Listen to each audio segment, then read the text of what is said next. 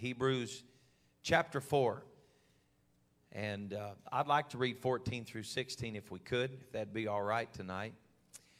Seeing then that we have a great high priest that is passed into the heavens, Jesus, the Son of God, let us hold fast our profession. For we have not a high priest which cannot be touched with the feeling of our infirmities, but was in all points tempted like as we, yet without sin. Let us therefore come boldly unto the throne of grace that we may obtain mercy. Somebody say mercy. And we may find grace to help in the time of need. Come boldly that you may obtain mercy and find grace to help in the time of need. Let us say amen to the reading of the Word of God. Amen. You may be seated tonight in Jesus' name. Now, I'm going to talk to you a little bit about prayer tonight. We're going to deal with some things, but I want to tell you that these three verses could save us a whole lot of heartache if we would live by just the few principles that we find in these three verses right here. The first thing you need to know is that we have a high priest. They put him in the grave, but he didn't stay there. He got back up.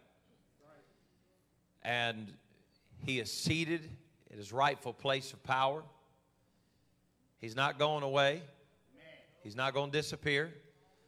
He's not going to get weak and feeble in the end time because the Antichrist and mean old devil whoop him down and he loses all of his power.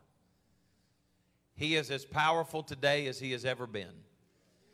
And the world wants you to believe that you are soft and you are weak and you're jellyback because you have closed your mind to a concept that you can find God within yourself and that you can reason within your own mind and find what you need to do to believe and whatever. But I'm going to tell you, anybody that can say that has never truly been filled with the same Holy Ghost I have. Because if you've ever had the Holy Ghost living inside of you, you'll never ever try to find anything good within yourself again. You need to know we have a high priest. Amen. We have a high priest. And so, because of this, he said, We have a high priest. And uh, he said, Because you do, he said, You need to know that it's time for you to hold fast to your profession. Why does he connect all this together? I want to ask you a question tonight. How many of you have been in the same profession for a long time? Anybody here worked the same deals, kind of the same lines for a long time? You, after a while, you kind of get good at it, right? So I'm just curious if there's anybody in here that would be willing, if you knew somebody that opened a dentist office this week, and last week they ran a jackhammer on a construction crew. Never been to school. They just decided they wanted to change their profession. Never. The last week they ran a weed eater and chainsaw on a yard crew, and this week they're cutting hair.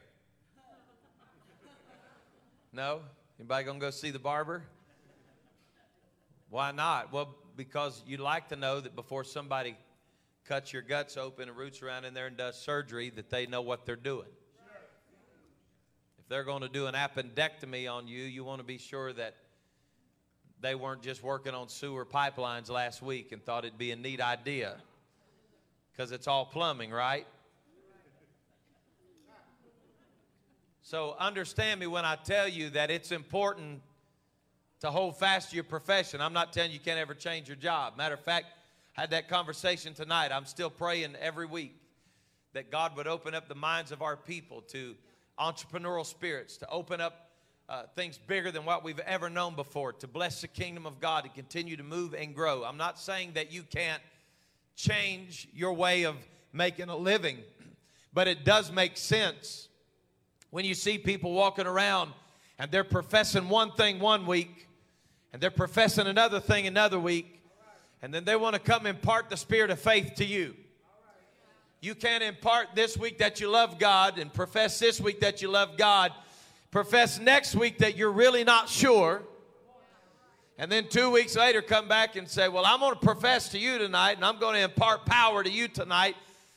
We were, we were told by, I believe, the Apostle Paul. It's very, it could be Pauline, non Pauline epistle, whatever, but it certainly has that ring tone to it that Paul had his hand involved in Hebrews. And I feel like that it's with apostolic authority that we are told that we should hold fast to our profession. We should get a hold of this thing without wavering and grip hold of what we believe. What's that mean? That means you take negotiation off the table. This is truth, it's the only truth. We're not looking for more truth. We believe Jesus is the living God. We believe that all the fullness of the Godhead dwelleth in him bodily. We believe that we are complete in him. We don't believe we have to look for a new doctrine. We don't believe we have to look for new salvation. We still believe that you must be born again of water and spirit. We still believe that you must repent of your sins, be baptized in the name of Jesus Christ for the remission of your sin, and you shall receive the gift of the Holy Ghost. That's what I profess to believe. Amen. So you can hold fast to that because our high priest that's made a way for us is not going away. We have a high priest.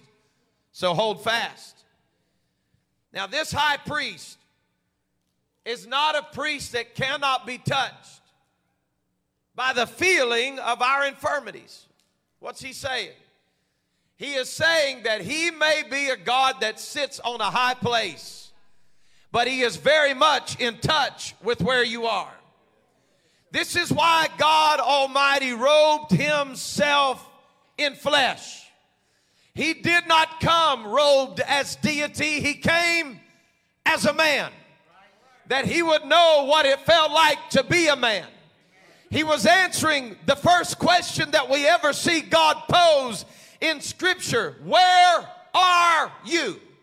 He was speaking to humanity in the garden after they had fallen, and he said, Where are you? There's things about humanity that I've never felt. There's things about humanity that while I understand it because I created you as human beings, but I've never felt that and I don't know how to fix that unless I become like you are. And when it did not work with priests and it did not work with lambs and rams and bullocks and turtle doves and it did not work with temples and tabernacles, he said, I believe I'll just tabernacle myself. I believe I'll let the glory of God dwell inside of me. And John 1 and 1 said that the word was made flesh and tabernacled among us. He dwelt among us. And when a ram and a lamb and a bullock and a turtle dove couldn't get the job done, he said, I'll not only become the lamb and the sacrifice, but I'll be the high priest. People wonder how he can be Father, Son, Spirit, the same way that he can be lion, lamb, high priest, same way that he can be king and priest. We start limiting God when we get a modalistic idea of who he is, and I don't disagree with the fact that he's the Father in creation, the Son of redemption, and the Holy Ghost in the church. But you have to understand that he didn't have to stop being the God of creation to be the Son of redemption. He's God Almighty, and he never has to stop being God to be one of us. He's very much in touch with who we are. There was false doctrine that came out several years ago, and I don't want to get off into it because I certainly don't want to hurt anybody's feelings. But there was some, some silly doctrine that came out several years ago that was uh, labeled as divine flesh. This doctrine was very dangerous because it made Christ such deity that they said he was so much God that he did not feel anything in his flesh. In other words, when he was crucified, the crown of thorns, the, the, the, the beatings on his back, the nails in his hands and his feet, that because he was God, he felt none of that. I don't believe it. I believe that he felt every whisker that was plucked. I believe he felt every drop of blood that ran down his face as they beat that crown of thorns on his head. I believe he felt every uh, metatarsal and metacarpal and whatever that everything in his i believe he felt it all. As they drove that through everything that was busting the capillaries the vessels he felt every bit of it. He knew what was going on. It didn't break his bones. It separated his bones. Because the psalmist said there wouldn't be a bone on his body that was broken but he felt it. And when they thrust the spear into his side and blood and water ran out i want to tell you right now that wasn't the blood of god. That was the blood of a man because the man came to redeem us as men.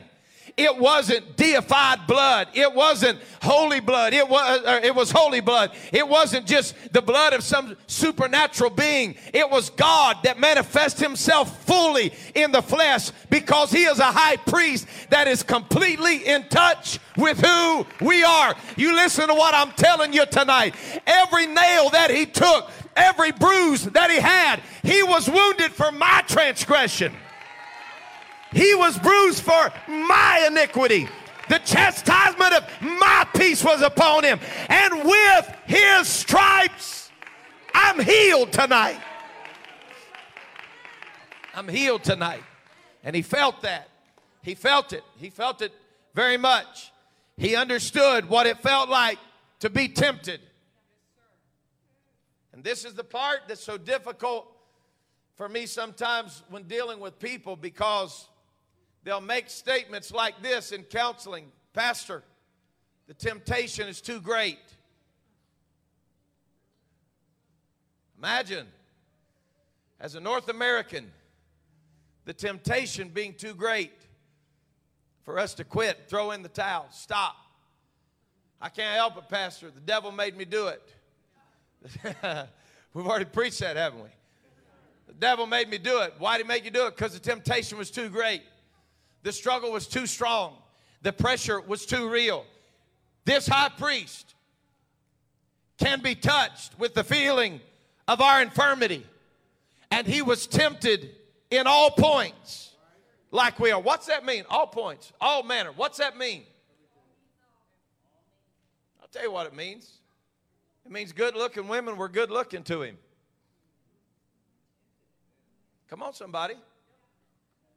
It means he had to choose to be holy. Oh, Pastor, it was God in the flesh. That was easy. Then why was he praying and saying, if it's possible, let it pass? It's quit. This hurts. It's heavy. It's painful. But there's a reason for the suffering. There's a reason for this. He was tempted to give up like you're tempted to give up. Don't you think for one moment that the flesh of Christ wouldn't have wanted to offload that cross and throw it down and say, there's an easier way than this? But rest assured, if there would have been an easier way, he would have found it out. And he'd already tried to use men in the wilderness, and he tried to use men uh, in the Sanhedrin, and he tried to use the priesthood. And men couldn't carry the weight because men were the reason it happened. But the scripture said that through one man, the first man Adam, that sin became the problem. And through the second man Adam, he took the weight of all of the sin and the fault and the failure that the first man Adam had for us. And he took that upon himself and he said, I'll make a way. I'll make a way.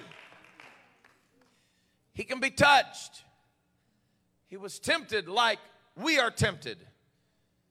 You can try to glorify this situation if you'd like to, and you can deal with this glorified flesh doctrine if that's what you want to deal with. But I'm telling you, when it said that he was tempted like we were tempted, I believe that's exactly what it means. And one of the most powerful conjunctions in the Bible is written right here in this verse yet without sin. You hear people quote this all the time, and they, they say that it's scripture when they say God will never put more on you than you can bear. But it's, it's really not biblical, it's not a scripture. The only place that we see this scripturally is dealing with temptation. When the scripture said, You will never be tempted above that which you are able. Why? Because He will make a way of escape. It didn't say he'll make you escape. Understand that. He will make a way. But you got to be willing to walk in the way. When temptation comes, there will never be a temptation in your life that's so great that you're going to go to hell without your choosing. If you're lost, you'll be lost because you want to be lost. If you're saved, you'll be saved because you want to be saved. You will never be tempted more than what you can handle. You'll never be tempted more than what you can bear. But where there is a way of escape, you must be willing to walk in the way. Tell your neighbor tonight, you need to walk in the way. So, pulling all of this together, what does this mean? We have a high priest. Hold on to what you believe, hold on to what you profess. This high priest is in touch with your infirmities. He knows where you are. He knows who you are. He knows where you're at. He knows what's going on in your life. He said, So let us, therefore, understand how this connects. Because of this, let us. Does that make sense? Let us, therefore. That means because of this, we can come before the throne of grace boldly. Because why? Because God became a man. And He knows what you're feeling. He knows what it feels like to lose a loved one. Shortest verse in your King James Bible Jesus wept. Why? Because of death. He wept. He was broken. He knows what it feels like to be broken. Yes, He is deity, but He is fully deity and fully humanity. He knows what it feels like to be broken. He knows what it feels like to be broke. Oh man, he owns a cattle on a thousand hill. That's good faith preaching, but he said the Son of Man don't even have a place to lay his head. You understand what I'm saying? He knows how you feel. He's been tempted like you are. He said, So because of this, you need to understand that you can approach the throne of grace boldly. What does that word boldly mean? Does that mean brazen? Does it mean that you can come in like a punk and say, hey, I know who you are, so you need to know who I am? No, we know better than that. We don't come before Him boldly and say, I deserve your grace, I deserve your mercy. This boldness, listen, anybody that tells you to approach mercy and grace boldly, as what you and I consider boldly, they've lost their mind and they're not of God. This word in the Greek, boldly, in the Greek simply means with confidence. I love this. You can approach the throne of grace with confidence that He knows who you are, He knows where you are, He knows where you've been, He knows what you need, well, Pastor, I made a mistake. Then I've got confidence that you can come before Him with confidence, and He knows right where you are. This is not a license to sin. This is not a license to be foolish. It's the understanding that He knows where you are and He knows what you felt and He knows what you feel. And you can come before Him with confidence and say, Lord, this mountain has been a little rough for me and I need some grace right now. I need some mercy right now. Would you touch me one more time?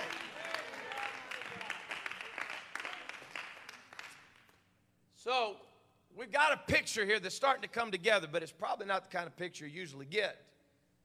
So let us come before the throne of grace confidently, with confidence. Let us come before the throne of grace. Somebody say, the throne. I don't know about your mind's eye, but when I think about God sitting on the throne, it's always a picture of this massive throne and tiny little me about the size of his pinky toe looking at his greatness and overwhelmed by his goodness, right? When you come before and you start imagining the throne of God, it's like bigger and better than anything you've ever imagined before. Like if the Queen of Sheba fainted when she saw Solomon, could you imagine what it'd be like to see his throne?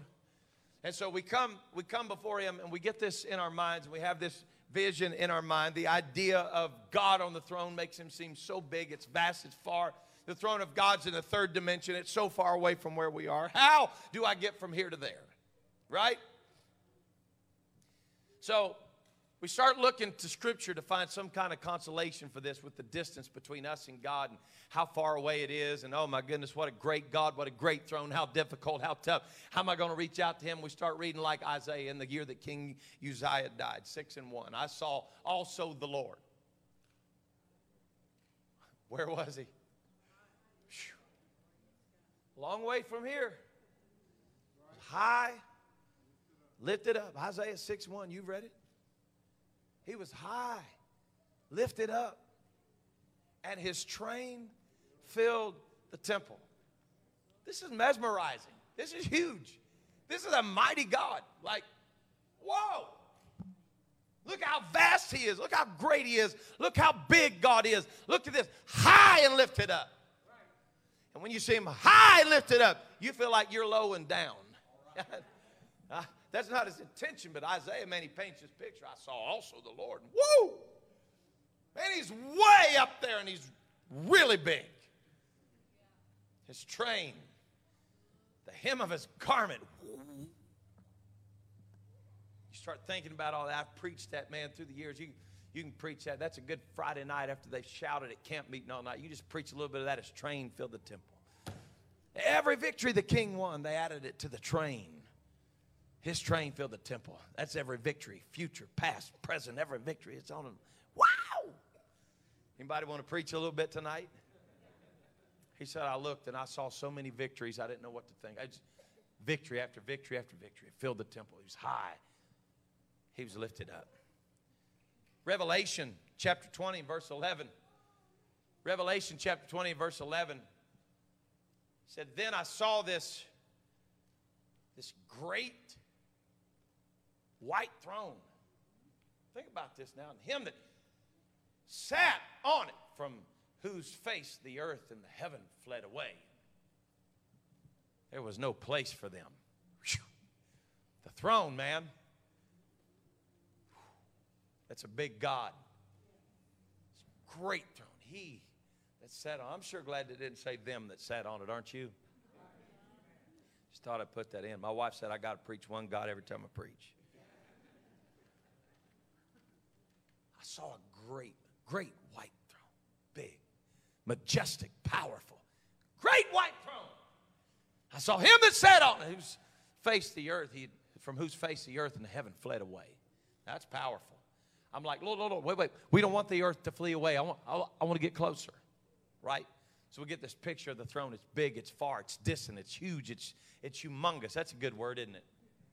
Humongous. What are we going to do? His throne is so far away. But when I read Hebrews 4 and 16, it starts drawing a little bit of a picture that's a little different than what I imagine when I read Revelation chapter 20 and verse 11 and Isaiah 6 and 1 about the throne of God. Yes, it's great, majestic, powerful. It's high, it's lifted up. His train fills the temple. But the writer to the Hebrews said this He said, You need to have confidence in knowing this. That great white throne is not as far away as you think it is. It is a throne that is approachable. You can touch him. You can reach out to that throne, and he knows what you're feeling. He knows what you're going through. He knows right where you are. He said, then with confidence, let us draw near to that throne. Let us approach that throne. Let us push forward to that throne. So now it poses the question if his throne is that amazing and I can approach it with confidence, how do I get there? Woo! I wish I had time to go into the power of how we approach things. I wish I could tell you how many millions of dollars the FAA spends every year on updating approach charts to fly into airports when you can't see. It's amazing. It's like everything else with government contracts. They spend a lot of money and nothing happens. Approach. It's an approach. But there's a pathway, there's a way to get there. If you'll follow the plan, if I had time, I'd teach you a little bit about it. If you follow the plan, when you can't see outside and all you got your instruments, you don't know what else to look, you can't look out on the ground, you can't see anything, there's a plan. That's why they have approach plates. Look at the plan, brief the plan, fly the plan, and if you stick with the plan, you're going to end up landing the airplane. You're going to be on the ground. And if it's real windy, you can land three or four times at once. It's happened before, believe me. Not, not with me, right? But there's a plan on how we approach God. And I want to tell you tonight that God has given us the greatest gift we could ever imagine, and it is the power of prayer. I'm so thankful that I got the Holy Ghost. I'm so thankful I've been baptized in Jesus' name, filled with the Spirit. But understand me when I tell you this tonight. We are some of the most blessed people in the world, but we undervalue the most valuable gifts we have. So true. You know why the culture of prayer is so undervalued in our lives in North America? It's because most of the time we don't pray until we need to. Now, after a while, you're going to start rediscovering what need is all about, and you'll realize how bad you need Him every day. But people say, I don't believe in the power of prayer. But it's amazing. You let an atheist hurt bad enough, it's amazing how quickly they believe in it. Are you hearing what I'm telling you tonight? You let somebody say, Well, you, you guys can pray for them, but I don't really pray. You let their kid get sick, go to the hospital. I've, I've had those people. Well, Pastor, I, I don't know. I'm not ready to commit to the Lord. And their, their, their little kid gets sick, gets some kind of disease. Who do they call? They call an atheist? No. They call us.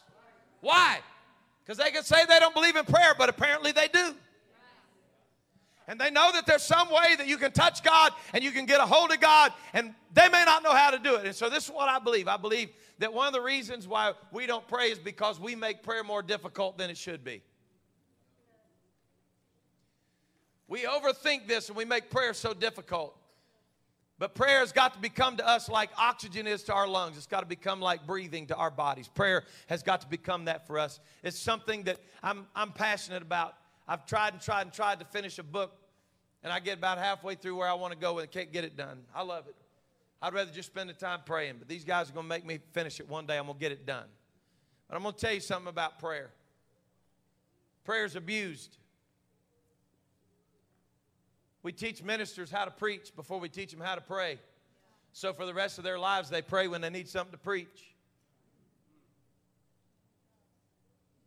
We got a lot of people that study to preach and they study to teach. You let a young, a young man that hadn't bathed his life in prayer turn him loose one night at youth service. You catch him 30 minutes before that youth service and see if his palms aren't sweating. Oh, Jesus, Jesus, Jesus, Jesus, Jesus, Jesus, Jesus, Jesus, Jesus, Jesus, Jesus. They love it. Why? Why does that get all over them? God, don't let me fail. Don't let me fail. You understand what I'm saying? I'm not trying to bore you to death here. I'm just telling you the way it is. We use prayer as our ticket to get what we want. We use prayer as our ticket as a bailout plan. We use prayer as, well, God, I'm in a hard time. I need you to get me out. Somebody say, I don't believe in prayer. Let a car pull out in front of them. Oh, God! You know what you did? You just prayed. Woo! Prayer can't just be the session that we spend an hour at a time. Prayer's got to become a lifestyle. Prayer's got to be something that's on your mind when you get up in the morning. It's got to be something that's on your mind when you go to bed at night. I was raised, it's funny that he's, that he's here tonight. I was raised uh, with my mother, my Uncle Mike, and my granddad did it, and my dad did it, but I was raised that prayer was always, could happen anytime in our family. Anytime. Just anytime. I've been hunting with Brother Bingham, and he'll just bust out with a little bit. Father, I love you. I thank you for your goodness. True, isn't it? I ain't lying on you. I might, but I'm not doing it right now. Lord, thank you for this animal that I'm about to receive. He and I have prayed a lot of prayers, and God, whatever Judy's praying against him right now. You believe my mom, Brother Castro, prays against my hunting? Is that a shame? Because she believes in the power of prayer. I'm going to tell you, prayer can happen at any time, but there's nothing in these gleaning prayers, these short prayers. It's a powerful thing, but that does not replace that intimate time that you separate for you and God. And I don't mean this to sound inclusive or ugly at, at, at all. But this is a time that's only for you and Him. It's the time that nobody else is welcome in that closet with you. It's that place where Jesus said, when you go into your closet, close the door. Why? Why did he say that? Did he just waste those words? No, because real prayer happens when you don't care what's, what else is going on in your world. You shut yourself in that prayer closet, and it doesn't matter what anybody else is saying, what anybody else is praying. You got to get that time with you and God. And, and, and listen, I'm probably going to hurt some feelings right here, but it, it can't really happen just driving down the road. Now, I'm not saying that when you're commuting, you can't pray, because I do. If I'm driving, I pray, especially if my wife's driving. Pray a lot.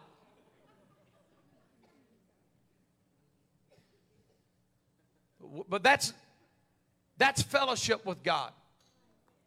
We need to get that time every day of our lives where we learn to shut out the outside world and shut out what the world's saying, shut off that crazy news. I, I, want, I, want to, I want to show you what I see, and this is probably going to make some enemies right here, but I'm, I'm going to show you. If you get mad, just buy me a cheeseburger. I'm going to show you what I see sometimes in people's prayer time.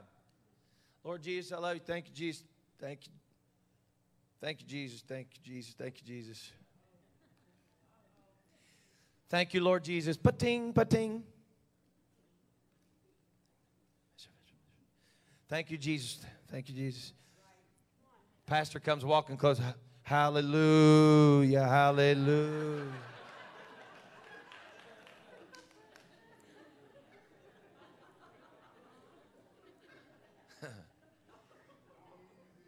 Called the one eyed scroll. You know, just kind of.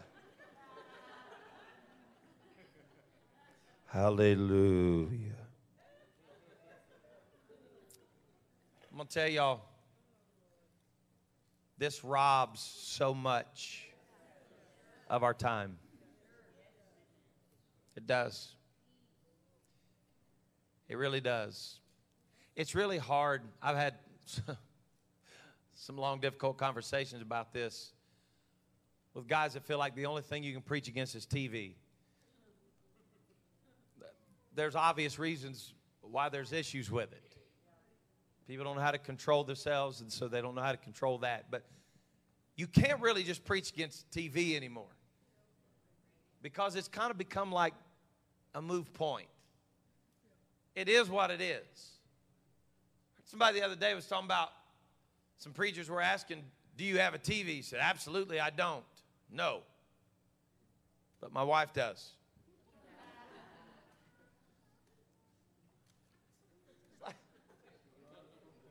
Come on, man. We allow things to steal our time. Now, I'm going to tell you something that maybe might hurt you a little bit because I know you believe in your pastor. I know you do. You love me. You preach with me. Man, y'all bind together with me. You're behind the vision of what God's doing. But I'm going to tell y'all something you may not know. It's a struggle for me to pray.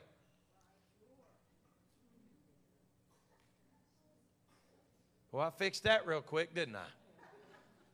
It is.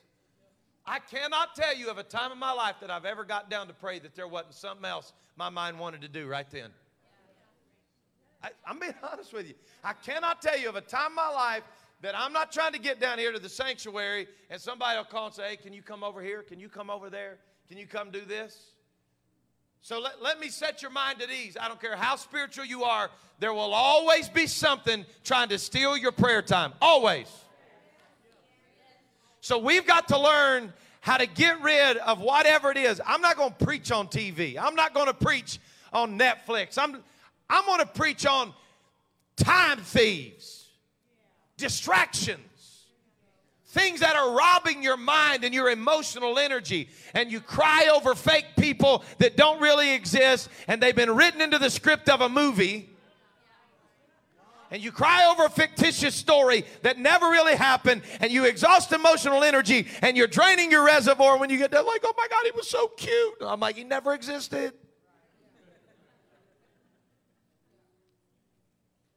You understand what I'm saying? I can't believe he died. He didn't die. They finished shooting the shot and he got up and walked off, got his $6 million and left. And we drain our emotional reservoirs. We pick up books that are filled with the kind of marriage that we think we'd like to have. Man. Crickets buzzing. Listen, I, hey, I'm all about, listen, I understand. I understand people preach against TV, but I'm telling you, we got folks reading some stuff that I would I wouldn't watch. Let's let's read. It'd be amazing if we would focus that time and energy on our relationship instead of wishing that our relationship was like the book.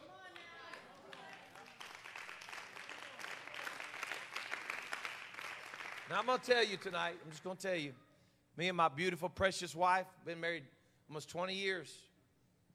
Come December, be 20 years. And we've had some fusses and fights because we're human beings. But I had to learn a lesson as a young man when I started praying for my marriage. I used to, and I'm, I'm not being ugly at all. She knows my heart. I used to say, God, what is wrong with her? I did. I'm just being honest. I go to prayer. I'm like, God, I don't know what her problem is, but you're going to have to fix her. And the more I matured, and I realized I was praying like a fool, I started coming before the Lord and saying, Father, I thank you for my wife. And if there's something wrong with me, I want you to fix that in me. I want you to help me fix that. Because maybe I'm not being the kind of husband that I should be. Maybe there's something in me, God, that I'm missing. Maybe there's something that I'm not doing that I could do. Now, all you wives right now are shifting like, get him, Pastor, get him, Pastor. But I'm, I'm going to tell you, this is a good prayer for a wife to pray. God, fix that lazy bum. I don't know what it. I'm going to tell you something before we start griping about what we got to put on the table and what we got to do the laundry. I'm just going to tell you there's a lot of folks that'd be grateful to have to cook dinner for somebody. Could still be alone, nobody around when you get to the end of your course, sometimes that's the way it is, and you're looking back wishing I still had some kids here, still had family here, still had, still had, still had. Better enjoy that time while you can. Somebody said to me this week, they said, Bro, your daughter's graduating next year. I said, Shut up.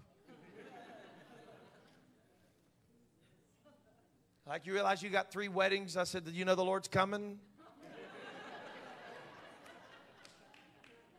Shout amen, Brother Horner. Thank you, Elena. Someday, all of those things you've been begging God to fix could walk right out of your life. Man, is this too tough? I'm gonna get done early. I, I just, I'll, I'll get done. I won't make you sit here all night. But I'm saying, we got to rethink the way that we're praying. We can't fill our prayer time with everything that's wrong. That's not praying, that's beating God to death. I don't come before the Lord to tell him everything that's wrong with my life. I can approach him with confidence and let him know I'm weak, I've made mistakes. God, I've got off the path at some point. I understand that. But I don't want you to fix everything that's wrong. I want you to fix me and let me get in alignment with what you're doing. One of, the, one of the most powerful ways that you'll ever pray is something that I do in my life on a daily basis. People say, Pastor, I don't know how to pray. I don't know how you pray two, three, four hours. I don't know how you pray an hour at a time. I don't know how you do that. Listen, there's 66 books that you can pray so many treasures that are in that book. I spend a lot of time praying the word. It would surprise you if you would stop and pause with order in your prayer. And I've gone through this. I may do it again. It's been a couple years since I've done it. I've walked some of you through the way that I, that I pray through the tabernacle. My mother prays through the tabernacle, the way that we do that. But it's amazing how it transforms your prayer life when you pray with structure and order because you've shut everything else out and you lock in. It's just you and God. Because I start with the structure of the tabernacle and I enter into his gate with thanksgiving, into his courts with praise. Guess what I just did? I just quoted scripture. Isn't that something? And so that's how you start. Blessed is a man, Lord, that waits at, the, at, at your gates, that stands at the post of your doors. I will enter into your gates with thanksgiving, into your courts with praise. Be thankful unto you and bless your name. And you begin to just quote the word of God. Prayer and praying the word before the throne of God excites the heart of God because it knows that you have connected your heart with the word of God. And this starts this beautiful romance of what prayer is all about. So when you don't know exactly what you should say, then just get started in the word of God.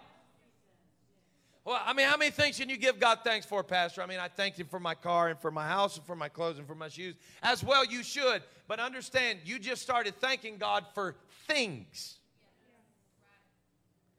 That means if those things get taken away, you'll have nothing to be thankful for. And your praise is predicated on what you have and not who He is.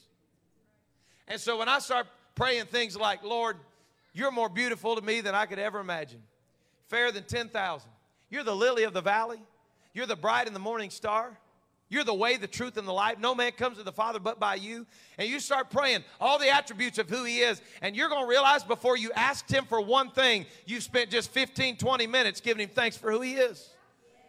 And when you enter in and before you start to say anything negative about how bad it's been, it would shock you what happens if you just walked in and said, Lord, I've come to enter your gates thanksgiving and your court of praise. And then you just enter in and you say, Lord, I will bless you at all times, and your praise shall continually be in my mouth. My soul shall make her boast in the Lord. The humble shall hear thereof and be glad. Oh, magnify the Lord with me, and let us exalt his name together. I've come to this place today, Lord, to exalt you. I've come to lift you up. I've come to magnify you, Lord. I've come to magnify you bigger than the mountains that I can and cannot see. I've come to glorify you bigger than the trouble that's in my life. God, I've come to glorify you bigger than the problems that are in my marriage. I've come to glorify you and magnify you bigger than the trouble that's in our church. Before I ask you to do anything, God, I want you to know that you're bigger than that.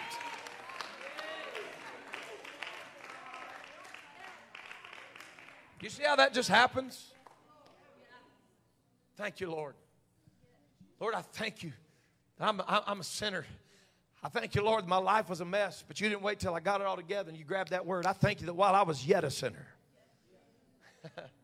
God, you didn't wait on me to get it all together. You didn't wait on me to get it all right. You didn't wait on me to get it all perfect while I was yet a sinner. You died for me. I thank you for Calvary. Thank you for dying. Thank you for your blood. I thank you, Lord, without the shedding of blood, there could be no remission of sin, but you knew that. And you shed your blood and you washed my sin away. Just prayed four minutes. Just like that. Four minutes. Started at 8 o'clock. It's 8.04. How do you feel an hour of time? It would surprise you what would happen if your prayer time was not just coming to tell God what's wrong. You just lock in with Him. Just lock in with. Start talking to Him. Pour your heart out to Him. Leave your phone in the other room. Oh, my Lord, what if somebody needs me? Folks, do you remember the heavenly days when somebody had to leave you a message and you didn't get it till you got home? Wasn't that awesome? Lord, have mercy.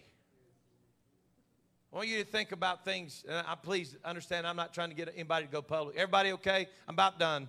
Are you bored out of your minds? I want you to think about some of the things over the last, just let's just go three days back. You don't have to say anything, you don't have to raise your hand, you don't have to do anything. I want you to think about the last three days of things that have robbed your time that you could have given God in the last three days. I just want you to think about it. If it's a phone, if it's a TV, if it's an iPad, whatever it is, I want you to think about things that have robbed you. Do you feel like your life is any more enriched after that three and a half hour scroll through Facebook? Then you lay your head down at night and say, Man, I wish I'd have had more time to pray today.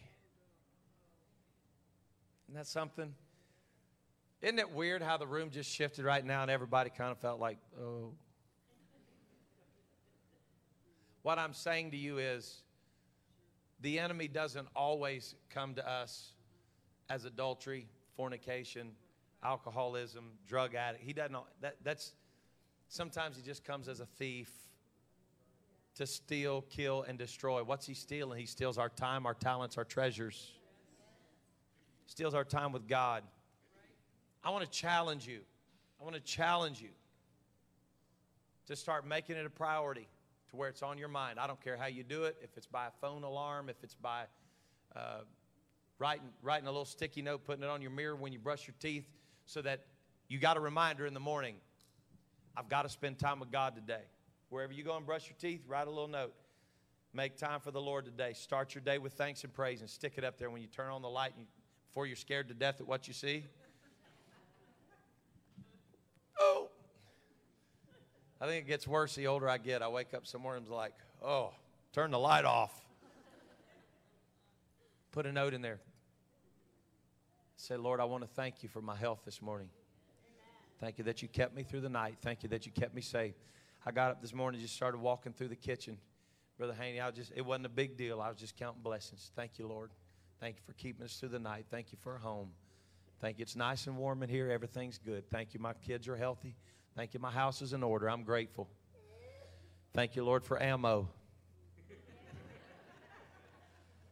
Thank you, Lord, for Smith and Wesson. Thank you, Jesus. Thank you that I didn't need them last night. Thank you, Lord. Anybody in here that's gone hungry this week? No? Nobody starving? yeah, if you'd shut up, I'd eat. Anybody? Is there anybody this week that the Lord's let you down? Anybody? Do we have any reason to be grateful tonight? I don't have it all together, Pastor. My life's a mess. I, I got some things I need to get in order before I really get a prayer life. I think we got that backwards. when you really get a prayer life, things will start coming together. Well, I've been praying, asking God to send me a spouse. I've been praying, asking God to send me a companion. I've Been praying, asking God to send me a new job. Hang on a second. Why don't we just start praying, and then maybe God will send the job? Or maybe God will just give you the raise on the job you got. I got a text today. Somebody that went home and had a had a, a check deposited from the IRS that they never knew they were going to get, and then they were told by their boss come uh, come this week. I believe it's this coming week. They're going to get the biggest raise they've ever got in the history of working for that company ever. Ever. I love those messages when I get them because it'll always have something to do with the, the, little prayer that we pray gifts and surprises, bills paid off, debts dismissed. But that's not why we pray. But it sure gives us another reason to be grateful. I want us tonight to work on some things, and I, am not going to go into this. Maybe we're going to take some time later to talk about this. But I, even, I just want to admonish you, especially our young people, when we come together in prayer meeting to eliminate distractions. I've noticed that a lot of times in our prayer meetings, it's we, we can't pray if we don't have iPod ears in, we don't have headphones on. We're like in this certain deal. I can't tell you the power of your personal prayer closet, and I can't tell you the power that's in praying together as a family, as a family of God. I cannot tell you the power, what it means when we come together in here on Thursday nights or we're in the prayer room Sunday morning, Sunday night, Wednesday night, and we're praying together collectively as the body of Christ. If one puts a thousand to flight, two, ten thousand. Can you imagine what happens when we come together and we start calling on the name of the Lord together and we've already touched and agreed on earth as touching anything in His name? Amen. If this church is known for our school, if we're known for our music, if we're known for whatever, when I die, I will have failed. I don't want this church to be known for great preaching. I don't want this church to be known for great worship music. I want it to be known for prayer. Why? Because when we're a praying church, when people walk in the back door, before they ever hear us preach or they ever hear us sing, they feel the power of prayer. When they drive by, they feel something. They feel it when they drive by. I've been praying that, man. Bishop prayed for years. We hadn't seen it yet, Dad. I believe we're going to see it. My dad used to say all the time he was praying that God would put a fire on the top of the, this church. And people driving by see it and think it's on fire, and the fire truck come down here and say, "What's going on?" And the only thing happening, we're just having rocking church. It's the power of prayer. I want this church to be so steeped in the power of prayer that when your neighbors go by your house, they feel something emanate from your house. Come on, somebody. Your neighbors need to know whose, whose door they can knock on when they're sick. They need to know where they can go. They need to know there's a place they can come. Feel the power of God, the presence of God. Saturate that thing. I got to quit. We got to get out of here. Lord have mercy. Don't anybody need Ambien on Wednesday night when pastor's preaching? James, the fourth chapter, and the eighth verse. How do I do it, Pastor? How do I get to his throne? James chapter 4 and verse number 8. Draw nigh to God, he will draw nigh to you. Cleanse your hearts, you sinners, and purify your hearts, you double minded. I feel like tonight, this should go without saying for most of us, but for those of us that have not yet learned, the closest way to get God to connect with us is to just begin to draw nigh to Him, shut out the world, sit down and say, God, I need your presence more than I need anything. I need your presence more than I need money. I need your presence more than I need a job. I need your presence. Find that time to shut in with God in a secret place, there in the Spirit, beholding His face, gaining new power to run in this race. How I love to be shut in with God. We preach and teach about prayer more than any other movement in the world. There's, there's no other movements like Pentecost that preach about prayer, but I want to tell you what's sad. On a grand scale, it would surprise you how many other movements pray more than we do. And I don't want to go out on a negative deal.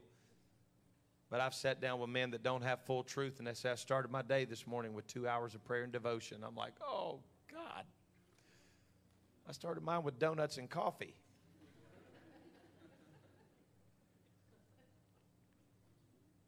I want to give God my best. I want to give him my best. I want to I want to give I want to give God my best. I don't want to get to the end of the race and realize I left it all out there. I've, I've still got some left that I could have given him. I want to give God my best. If you want to draw near to the Lord tonight, I'm going to ask you to stand to your feet and just lift your hands, your hearts, and your voices. Let's reach out to the Lord tonight in prayer. Father, we honor you and thank you for your goodness. We're asking you, oh God, to draw near to us as we draw near unto you. Receive our praise and be blessed tonight, God. We will bless you. Your praise will continually be in our mouth. God, I want to be connected to your heart every day. I want to pray in the Spirit every day. I want to walk in the Spirit every day. I want to live for you every day. I want my heart to be clean. Create in me a clean heart, O God. Renew a right spirit within me. Cast me not away from thy presence and take not thy Holy Spirit from me. Restore unto me the joy of thy salvation and uphold me with thy free spirit, O living God. I pray over this body tonight, Lord Jesus, that in this evil day, having done all to stand, we would stand therefore. Having our loins girt about with truth, having on the helmet of salvation, the breastplate of righteousness, our feet shod with the preparation of the gospel of peace. Above all, taking the shield of faith wherewith we shall be able to quench all the fiery darts of the wicked and taking the sword of the Spirit in our hand, which is the Word of God. Help us to stand, Lord Jesus. I pray, God, that we would open up our mouths to speak boldly, to make known the mystery of the gospel for which we are ambassadors. Let us walk holy before you. Help us to do justly and love mercy and walk humbly with our God everywhere that we go. And let us share your goodness with somebody else. In the name of Jesus Christ of Nazareth, we pray. Thank you, Lord Jesus. And let the church say, Amen. Amen. I love you, church. Thank you for being at midweek tonight. I pray that your life is blessed and enriched. We'll see you tomorrow night at prayer meeting.